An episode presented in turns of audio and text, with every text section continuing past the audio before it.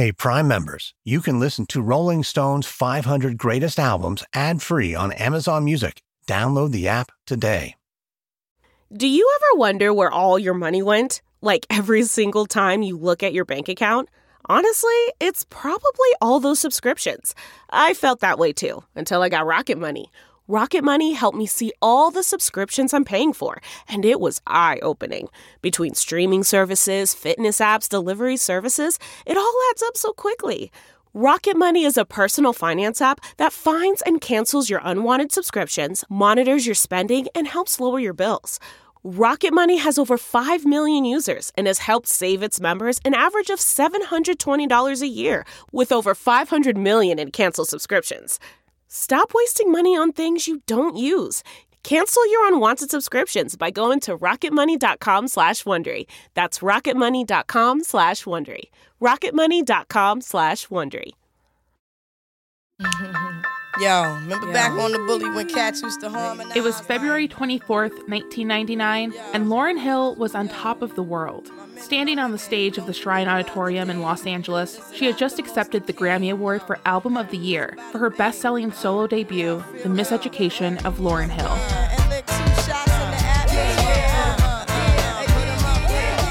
It was the first hip hop album ever to win that award in the history of the Grammys. She even told the audience, This is crazy because this is hip hop music.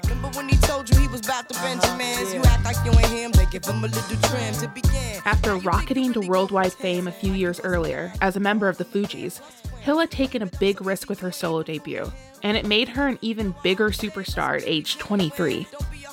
When she accepted her Best New Artist trophy earlier in the evening, she came on stage carrying a Bible, which she opened to Psalm 40 and read, I waited patiently for the Lord. He turned to me and heard my cry. He lifted me out of the slimy pit, out of the mud and mire. He set my feet on the rock and gave me a firm place to stand. He put a new song in my mouth, a hymn of praise to my God. Hill won five Grammys that year, more than any woman had won before her in a single night. Just a year later, Lauryn Hill had all but disappeared. After the success of Miseducation, she withdrew from public life, feeling disillusioned with celebrity and the music business. More than 20 years later, she has never released another studio album.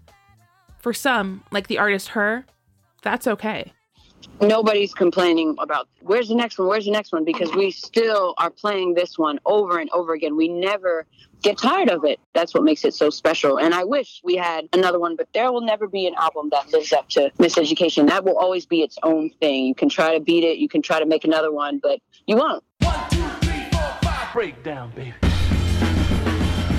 I'm Brittany Spanos, senior writer for Rolling Stone and your host for Rolling Stone's 500 Greatest Albums. In this episode, we're looking back at the miseducation of Lauryn Hill, which remains one of the most beloved hip hop albums of all time. Later, I'll be joined by a panel of experts to talk about how its lasting influence helped rank it as the 10th greatest album ever made on our all new list. But first, you gotta understand that making an album this timeless wasn't easy. Miseducation, every day it means something more to me actually. People automatically thought, you know, oh my, their teachers didn't teach anything, but that, that wasn't it. Um, That's Lauryn Hill speaking in a rare interview a couple of years after Miseducation. This is from the member archive of the American Academy of Achievement. The complete interview can be accessed on the Academy's What It Takes podcast episode, featuring Academy member Lauryn Hill. You know, when I thought I was my most wise, really not wise at all. And in my humility and in those places that most people wouldn't expect a lesson to come from. That's where I learned so much. Everyone who met Hill knew she was a star, long before it came true. Producer Gordon Williams, who goes by the name Commissioner Gordon, worked on the album as an engineer.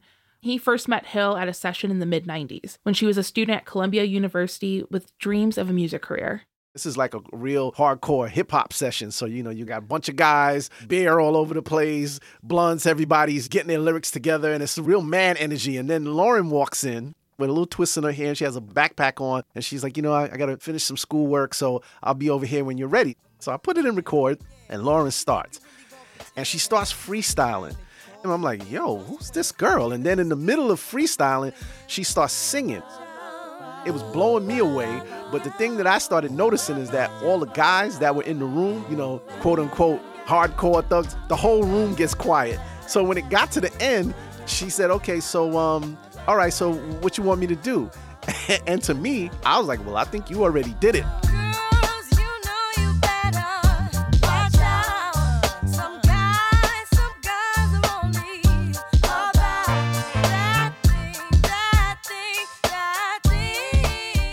Hill grew up in South Orange, New Jersey, in a suburban house filled with classic soul music and steeped in Baptist faith. She was in high school when she met the two Haitian American cousins, Pras Michel and Wyclef Jean, who would become her bandmates in the Fugees. She was only 20 when the Fugees' second album, The Score, became a runaway success in 1996, selling more than 6 million copies in the US, largely on the strength of Hill's vocals. She was emerging as the most charismatic star, not just in the Fugees, but in music, period. At the same time, she was romantically involved with her bandmate, Wyclef Jean. When that started to come apart, things got complicated in the Fugees. Hill began a new relationship with Rohan Marley, Bob Marley's son, and in 1997, she gave birth to their first child, a boy named Zion. By that time, Hill was ready to make her first solo record, but not everyone was on board. Here's how Chris Schwartz, the president of the Fugees' record label, Ruffhouse Records, remembers the double standard that Hill faced from their major label distribution partners at Columbia and Sony. Wyclef made a solo record, fine, no problem. Nobody batted an eye. She went to do a solo record. It was like, oh no, no, no, no, we got to do another Fugees record and all this different stuff. And it was like, no, she wants to make her own record. Wyclef made his own record. She wants to make her own record.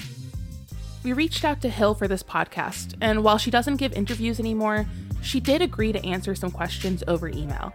We had an actor read her responses. When I decided that I wanted to try a solo project, I was met with incredible resistance and discouragement from a number of places that should have been supportive. So that had a motivating factor. But it was less about proving myself and more about creating something I wanted to see and hear exist in the world. Hill was creatively on fire by this point, with a vision that went well beyond the limits of the Fugees. She spent some time writing songs for some of R&B and gospel's leading artists, from Aretha Franklin to CeCe Winans to Mary J. Blige it was incredible working with these other artists, but the thing is, the world was waiting on Lauryn. That's Vada Nobles, a producer and self described co pilot on much of Miseducation. Nobles remembers the moment it was clear Hill was ready to make this record. It was when she was writing the song X Factor, a painfully heartfelt breakup ballad for another artist.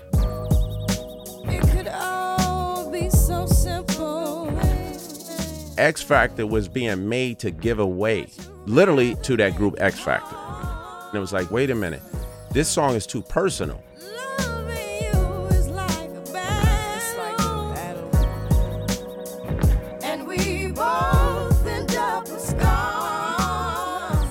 Here's Hill in her own words, again speaking with the American Academy of Achievement. I didn't actually make a decision to be solo. It really just happened. I, I promise you that it's hard to explain, but I had intended to be in the group forever until I found myself in, in circumstances where I felt the, the inner desire to express myself. So she never declared, like, okay, today we're working on my album, but it needed to be done. And it just kind of shifted into that zone.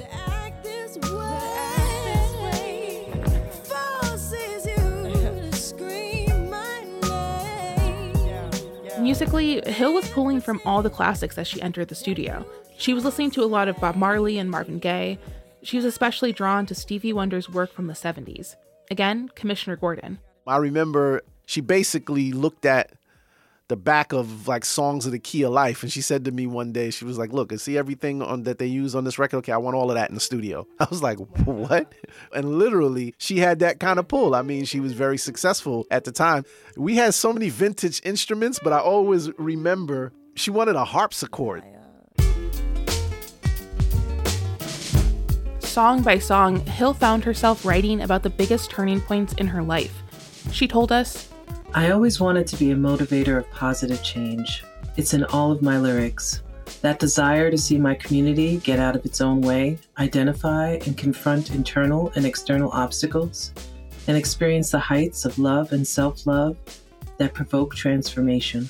I sang from that place and chose to share the joy and ecstasy of it, as well as the disappointments, entanglements, and life lessons that I had learned at that point. One of those experiences was the birth of her first child, Zion, which inspired the sweet dedication to Zion. Unsure what the balance held, I touched my belly overwhelmed by what I had been chosen to perform. I remember the first time she sang Zion to me. There was no music or anything. She had it written, and we were working one night, and she said, Brother G, I want you to hear this. She sat real close next to me and came close to my ear and like sang it really soft like a whisper in my ear. And she's singing about her son.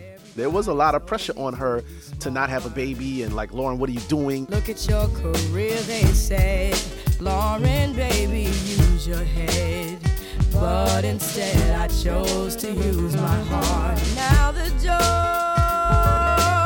of my world is inside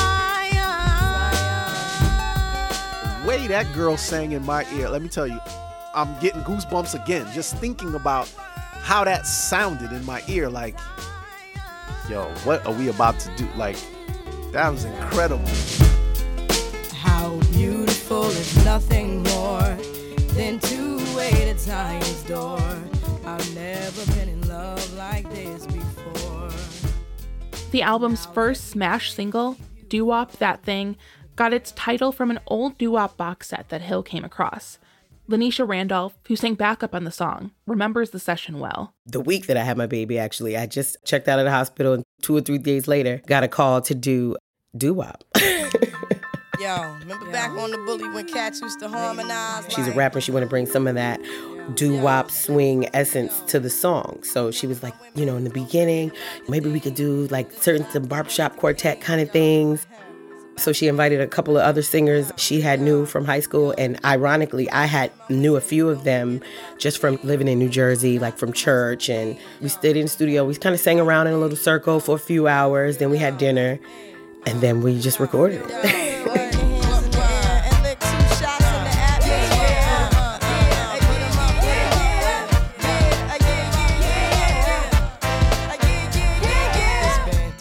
collaborators from the Miseducation era remember most is how warm and welcoming the vibe was at those sessions. Here's Candace Anderson, another backup singer from the album. She was a new mom. Lenesha was a new mom. All three of us, our children were all born in that same year. So it was a really family oriented space. Her parents were there, all the other musicians. It wasn't like a sterile environment. It was really filled with the ambience, the energy. The feel was real natural and organic. We used to, you know, like to crack jokes, and Lauryn loves to laugh. But Hill was on strict orders to protect her voice at the time. Here's Vada Nobles. So we be saying a little joke on the side, and then she hears it. She just look, and she would just say, "No, no, stop, please, just, just stop."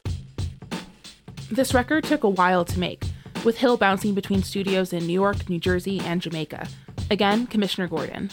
When I say we work for a year and a half, we literally work for a year and a half. That's a lot of work because a lot of those songs may have changed. Like a song like Lost Ones, she probably went to about 20 hooks or 30 hooks just on Lost Ones alone. As the session stretched on, with Hill frequently working 18 hour days, Commissioner Gordon remembers pressure from the label to wrap it up. They were going crazy, man. Like, there's a lot of pressure for her to deliver the record as we got towards the end because we had been working on it for a while and there was a lot of backlash that you get that you can't bring to her. She's the artist. So I have to protect her no matter what was said to me in the daytime, which some of the things weren't too kind. Let me say that. You know, some label people can be pretty rough, you know, especially when they got a lot of money invested. Because at that point, you know, you're talking about a year and a half. When the album was finally done, everyone involved knew they had just made something special. They felt changed by the experience of making this album. But the challenges weren't over.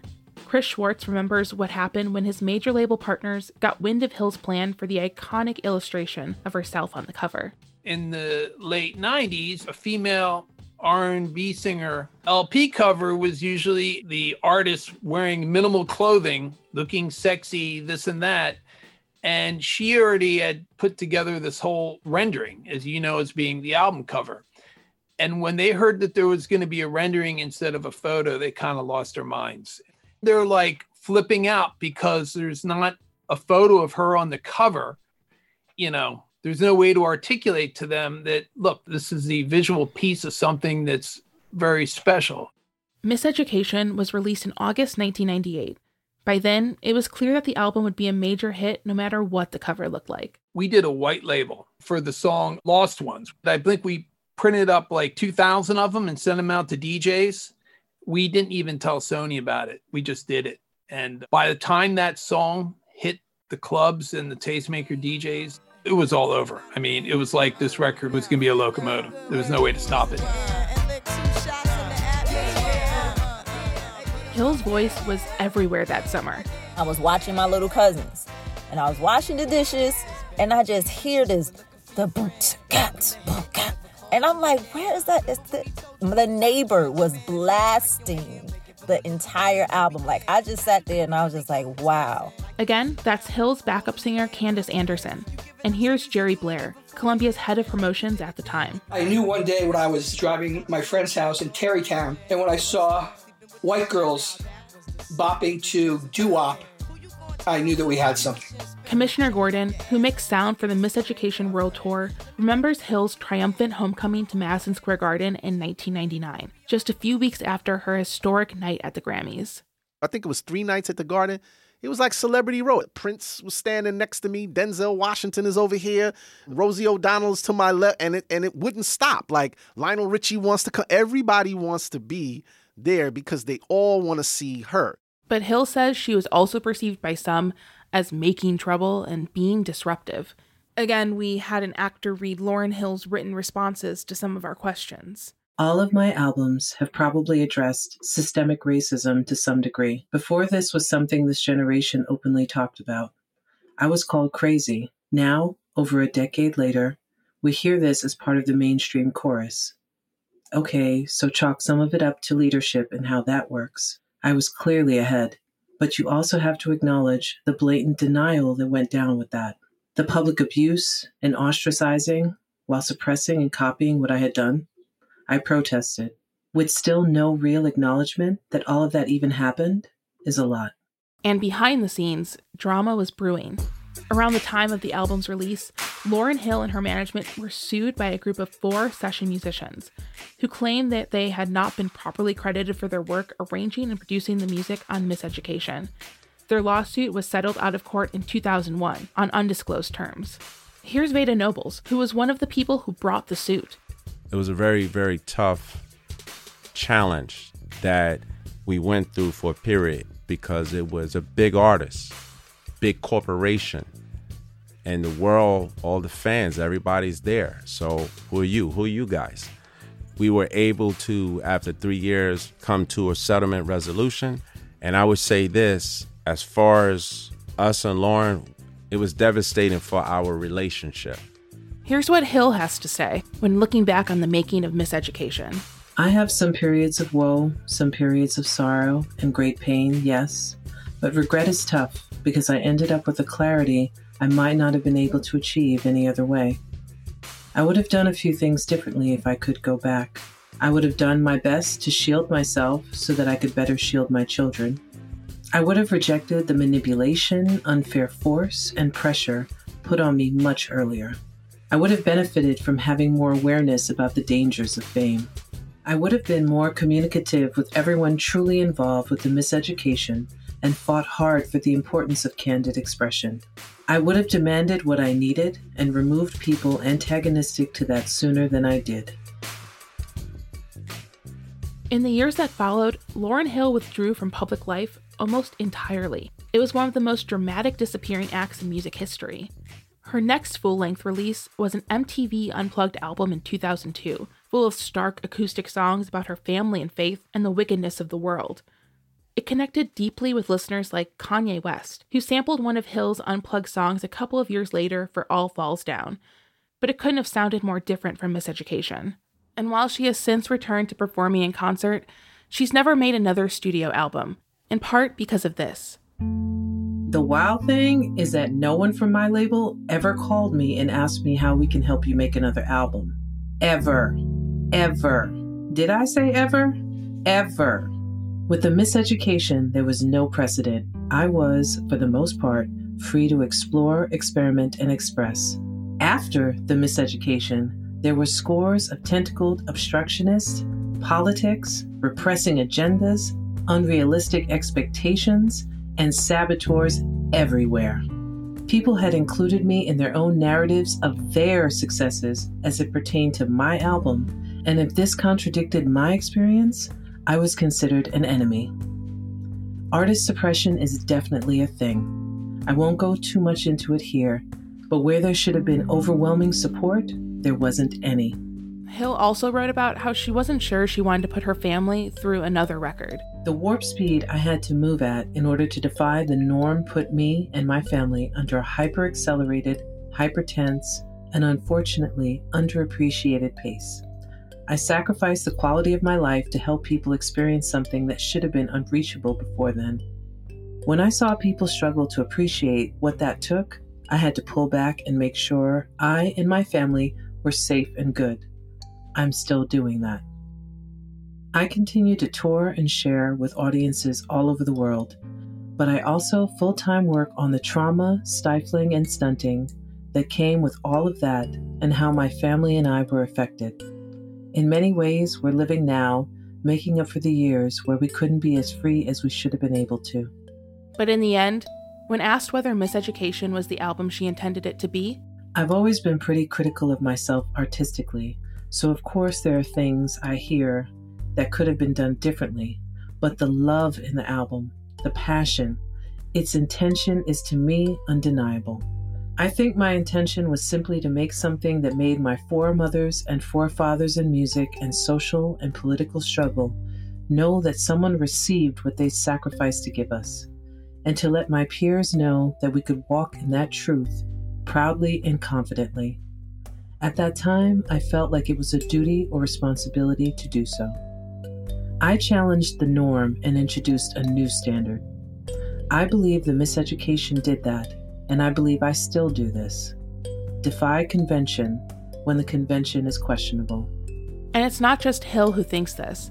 The miseducation of Lauryn Hill was recently included in the National Recording Registry by the Library of Congress. Drake and Cardi B have both made hits sampling the song X Factor, and the album itself remains incredibly popular. Here's Chris Schwartz from Lauryn Hill's label Ruffhouse. My daughter was in school in, in Germany last year, and she said in the city of Berlin, one day she heard it like six different times, like in restaurants, at a flea market, and you know. And again, Candace Anderson, who still tours as one of Hill's backup vocalists. I mean, it's already been 20 plus years, and there are parents who bring their children to the concerts and um, they share it. You know, this will help me get through this, or this was something that spoke to my heart, that touched me. Perhaps no one speaks to this album's enduring influence better than H.E.R., who is one of contemporary R&B's most distinctive songwriters and performers. She put Miseducation at number one on her ballot for Rolling Stone's 500 Greatest Albums of All Time. I love to cover X Factor. To Zion was one of my favorites to play. Yeah, I mean, the whole album I've, I've attempted to do my own version of.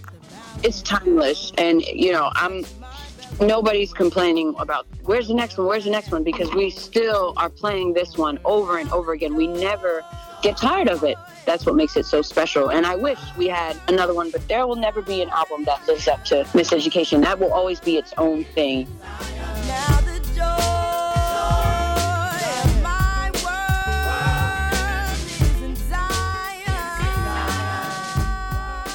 Miseducation of Lauryn Hill placed at number 10 on Rolling Stone's all new list of the 500 greatest albums of all time. After a short break, our roundtable guest will dig into what was at stake and why she left it all behind. We'll be right back.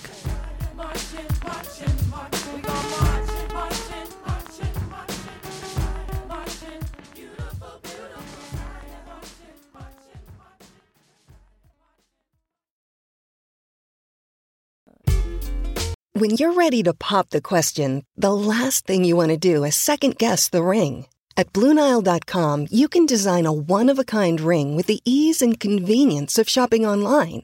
Choose your diamond and setting. When you find the one, you'll get it delivered right to your door. Go to Bluenile.com and use promo code AUDIO to get $50 off your purchase of $500 or more. That's code AUDIO at Bluenile.com for $50 off your purchase. Bluenile.com code AUDIO. Hey, I'm Ryan Reynolds. Recently, I asked Mint Mobile's legal team if big wireless companies are allowed to raise prices due to inflation. They said yes. And then when I asked if raising prices technically violates those onerous two year contracts, they said, What the f are you talking about, you insane Hollywood ass?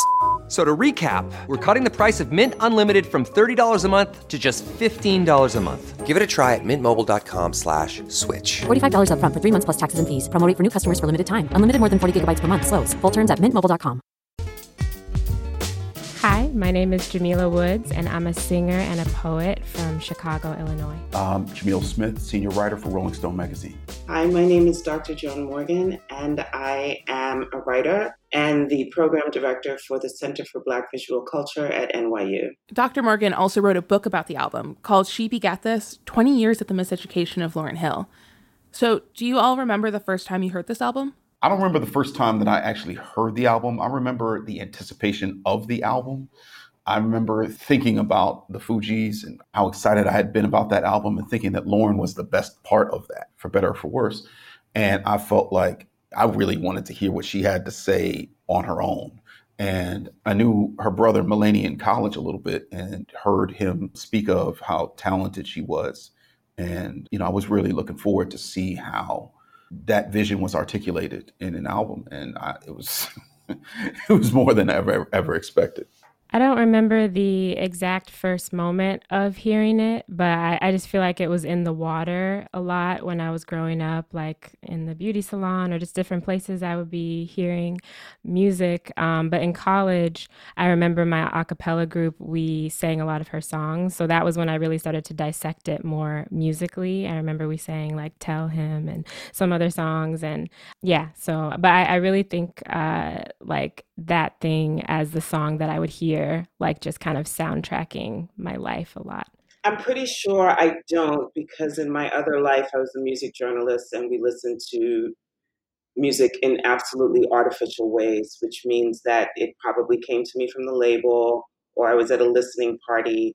What I do remember hearing for the first time was Lost Ones in the Club when it was leaked and I lost my mind. Like to me, that still is the hallmark of the album and one of my favorite battle records, like ever. There's just not even a response to it. It's an absolute massacre. And I remember being in the club and I remember the reaction and the anticipation of it's finally coming, it's finally here. We didn't know then that it was like the single on the album because we were still waiting for the album, but she was there and solo and a singular voice. And clearly, you know, Wyclef took one to the head. So I remember the moment really well, actually. To both that and something that Jamila brought up is the idea of this album being such a part of a, a zeitgeist and sort of one of those albums that was so critical to a moment, something that you would hear everywhere and that almost everyone was listening to at the same time, which so rarely we experience anymore. Did that feel very much that way in your communities and the cities that you were living at the time? You know, I think that the thing that becomes important to remember about talking about the miseducation is the time, right? So there's not so much hip hop out that we're not all listening to the same thing at the same time. You're listening to all of the hottest stuff at the same time. What made the miseducation different, frankly, was that white people were really listening to it too. It wasn't just that all the hip hop heads like agreed, because if you were a hip hop fan, you were long awaiting this album, like Jamil said. But it was the fact that it was everywhere. It was the fact that Lauryn had captured the attention of fashion magazines, that she had permeated these spaces that were really kind of prior to Lily White. And, you know, she'd become a bit of an it girl. And we hadn't really had like a hip hop it girl. So it that moment was bigger than I think the music. It was all of these different cultural spaces that she was permeating in the same time at the same time that were that were like really far and removed from hip hop, to be quite honest. Jamil, you had put this album on your personal ballot for the 500 greatest albums. Can you tell me about where it landed for you and why it made the the top 50 cut? Oh, it landed very high. Uh, I can't remember exactly which number, but it was something that I felt like needed to be put forth a little bit further on the list. I remember it being a little bit too far down the older list. And I said to myself, well, I mean, this was one of those few records that represented a true tipping point. It was a cultural tipping point, it was a tipping point within music, it was a tipping point, frankly, for how women as artists within this industry are able to express themselves and or, or at least able to navigate the industry because here's a woman who did this while she was pregnant she made a whole song about it against the advice of a lot of people having this baby at this age. And she said, I'm sick of waiting on men to help me do what I need to do, help me realize my dream. I'm going to get myself a new crew and and do what I have to do. I mean, we see the the precedent that set, at least the modern precedent that it set, influencing everyone from I would say Beyonce to Taylor Swift. I mean, we got folks who are doing their own thing in different ways, I think, in large part because of what Lauryn did. What is it about this album that makes it so great? So, one of the things that is really significant about this album is that it broadens the language and the scope for what qualifies as a hip hop album. There was a lot of debate when this album came out that it was even considered a hip hop album. People thought it had way too much pop and soul and R&B influence in it. I mean, she barely rhymes on this album, right? And so people really took offense to the idea that this is what the Grammys decided to embrace as hip hop. That's the same year Jay Z and others boycotted the Grammys because of its treatment of rap music. And there were a lot of real solid hip hop heads, many of the men, who really did not see this as a hip hop album. Now, that didn't mean that they didn't think it was a dope album, but they didn't think it was a hip hop album. The fact that we routinely call it a hip hop album now shows how much she did to really not just to make those boundaries a lot more elastic you know how much freedom she gave. There was a very binary time of like r&b versus hip-hop. I mean mary j. Blige is the original queen of hip-hop soul right? But honestly lauryn is the one that actually mutes that debate. Like like that you can be hip be placed in hip-hop and soul and reggae and all these different black diasporic spaces musically at the same time and still have that be considered part of hip hop culture. And you know, quite frankly, she's she's quite palatable. I mean, that's also a period of time where people are having real arguments about representation of female MCs as being like too sexual, um, hypersexualized, basically kind of being female versions of what we complain about with the male, you know, the misogyny of male rappers. And Lauryn comes in with her like high priestess, you know, white suit, high fashion, dreadlocked self and says, I'm stepping into this space and I'm bringing all of my selves with me.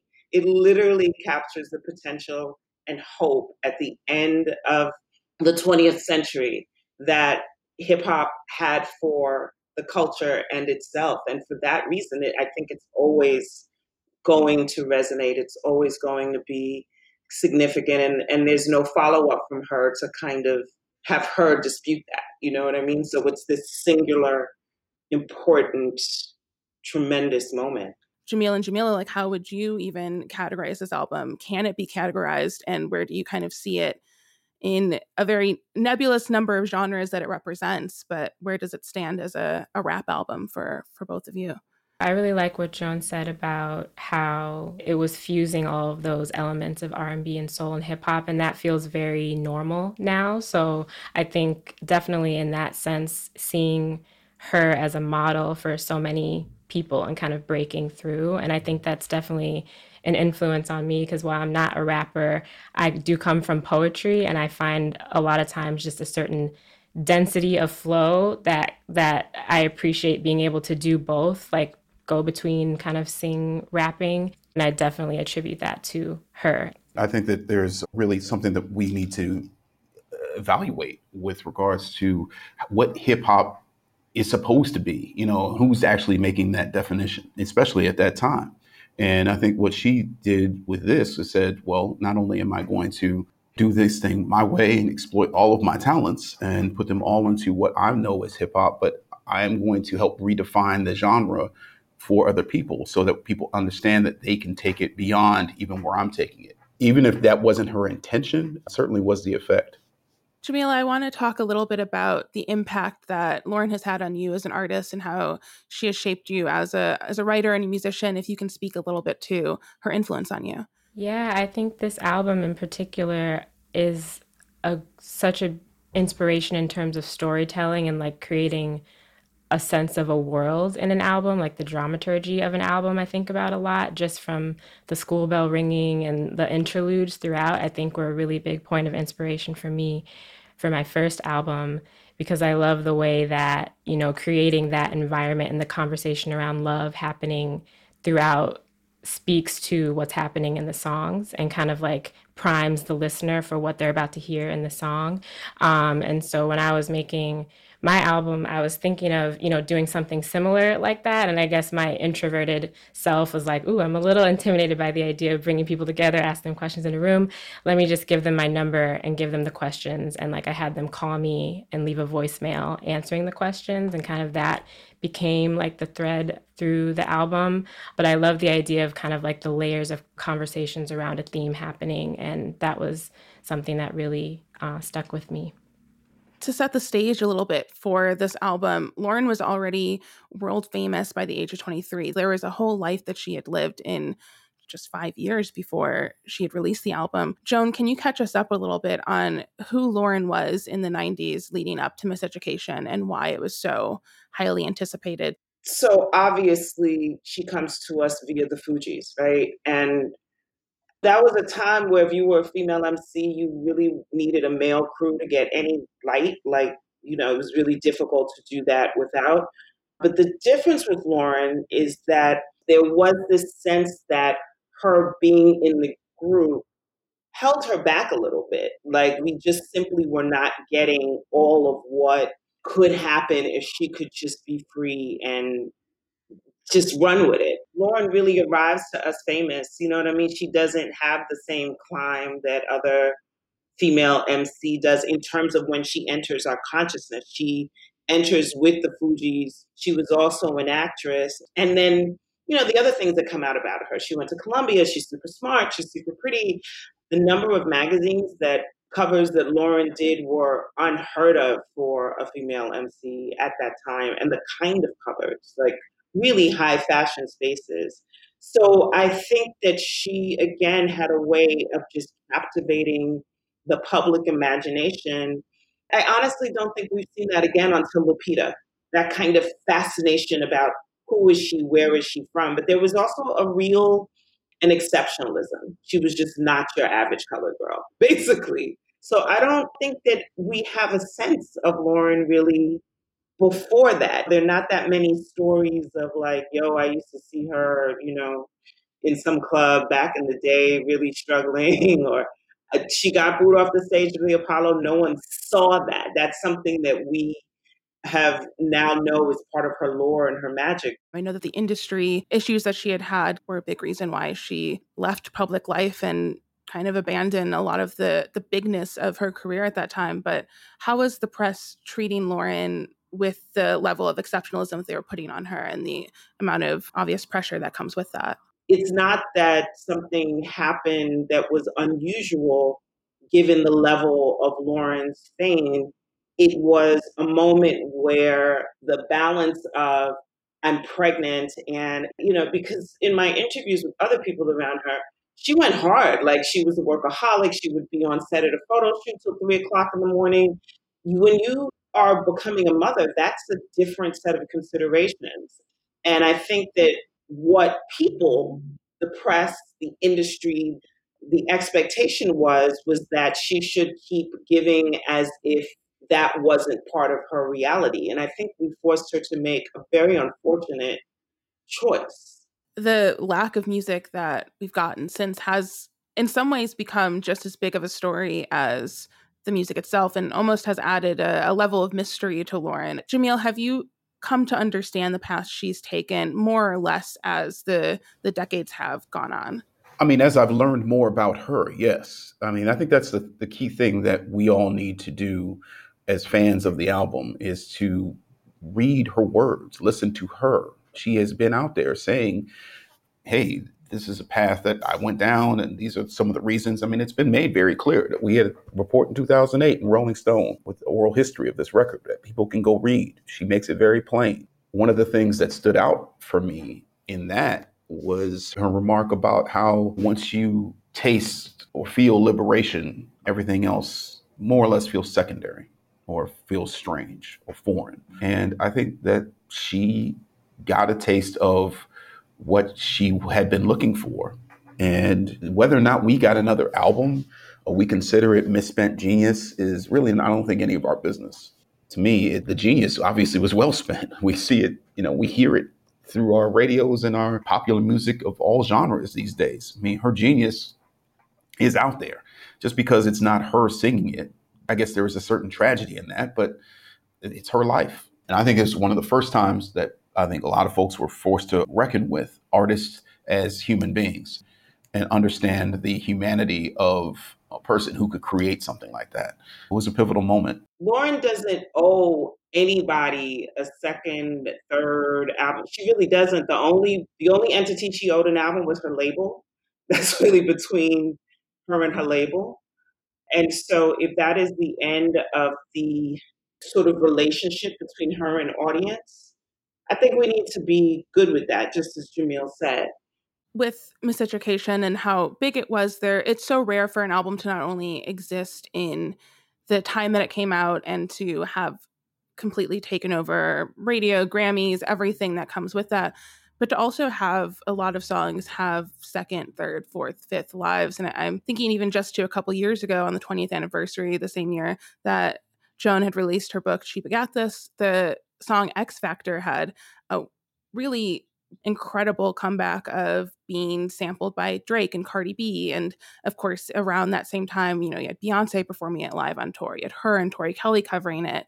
What is it about a song like that coming back? And what are some of the the other most enduring songs for you from the album that have continued to feel like brand new as you've listened to them? I don't think about any particular track I think about love in that album. The love that she expressed for us as black people. It was, you know, I mean, Public Enemy defended us. There were folks who out here, you know, being defenders of blackness.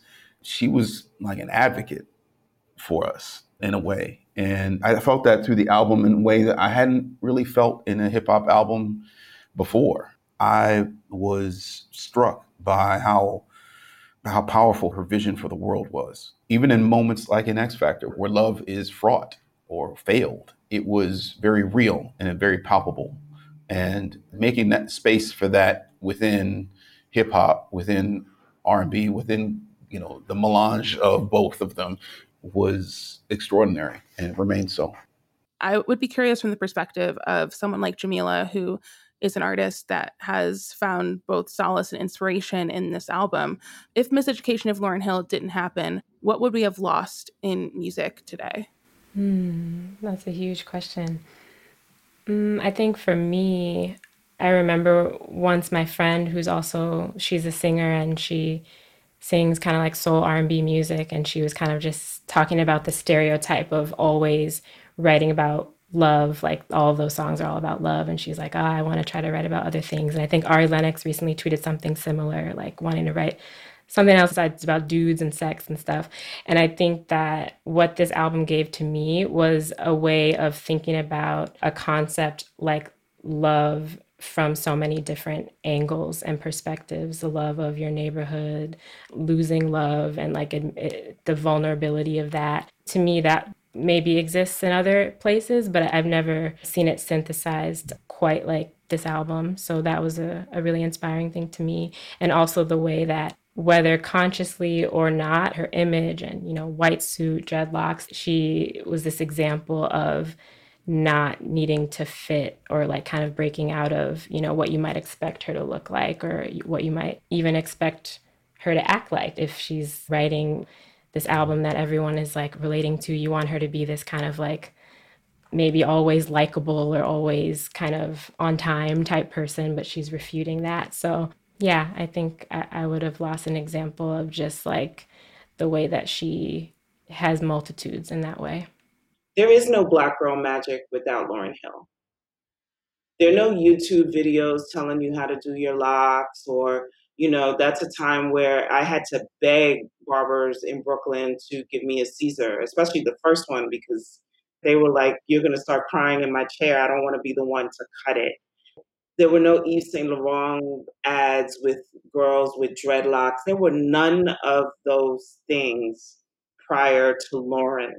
And when we can click on an archive now, literally a visual archive, by going to hashtag Black Girl Magic, that exists because Lauryn existed. And in so many ways, she has, and this album are bigger than herself in ways that I'm sure she never planned. But my God, where would we be if she hadn't if she hadn't existed and it, it hadn't existed?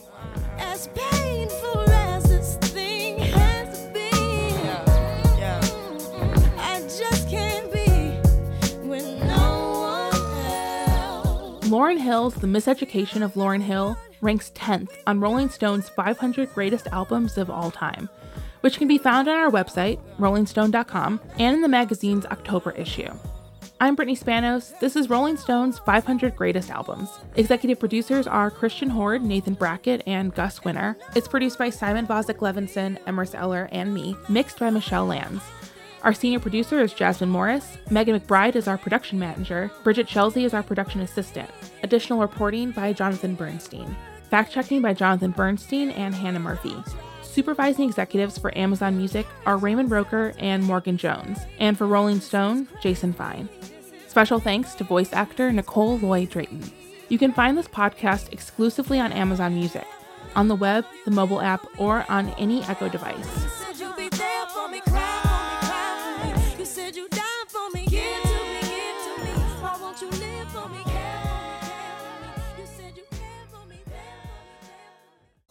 For more than two centuries, the White House has been the stage for some of the most dramatic scenes in American history. Inspired by the hit podcast American History Tellers, Wondery and William Morrow present the new book, The Hidden History of the White House. Each chapter will bring you inside the fierce power struggles, the world altering decisions, and shocking scandals that have shaped our nation. You'll be there when the very foundations of the White House are laid in 1792, and you'll watch as the British burn it down in 1814. Then you'll hear the intimate conversations between FDR and Winston Churchill as they make plans to defeat Nazi forces in 1941 and you'll be in the Situation Room when President Barack Obama approves the raid to bring down the most infamous terrorist in American history. Pre order The Hidden History of the White House now in hardcover or digital editions wherever you get your books.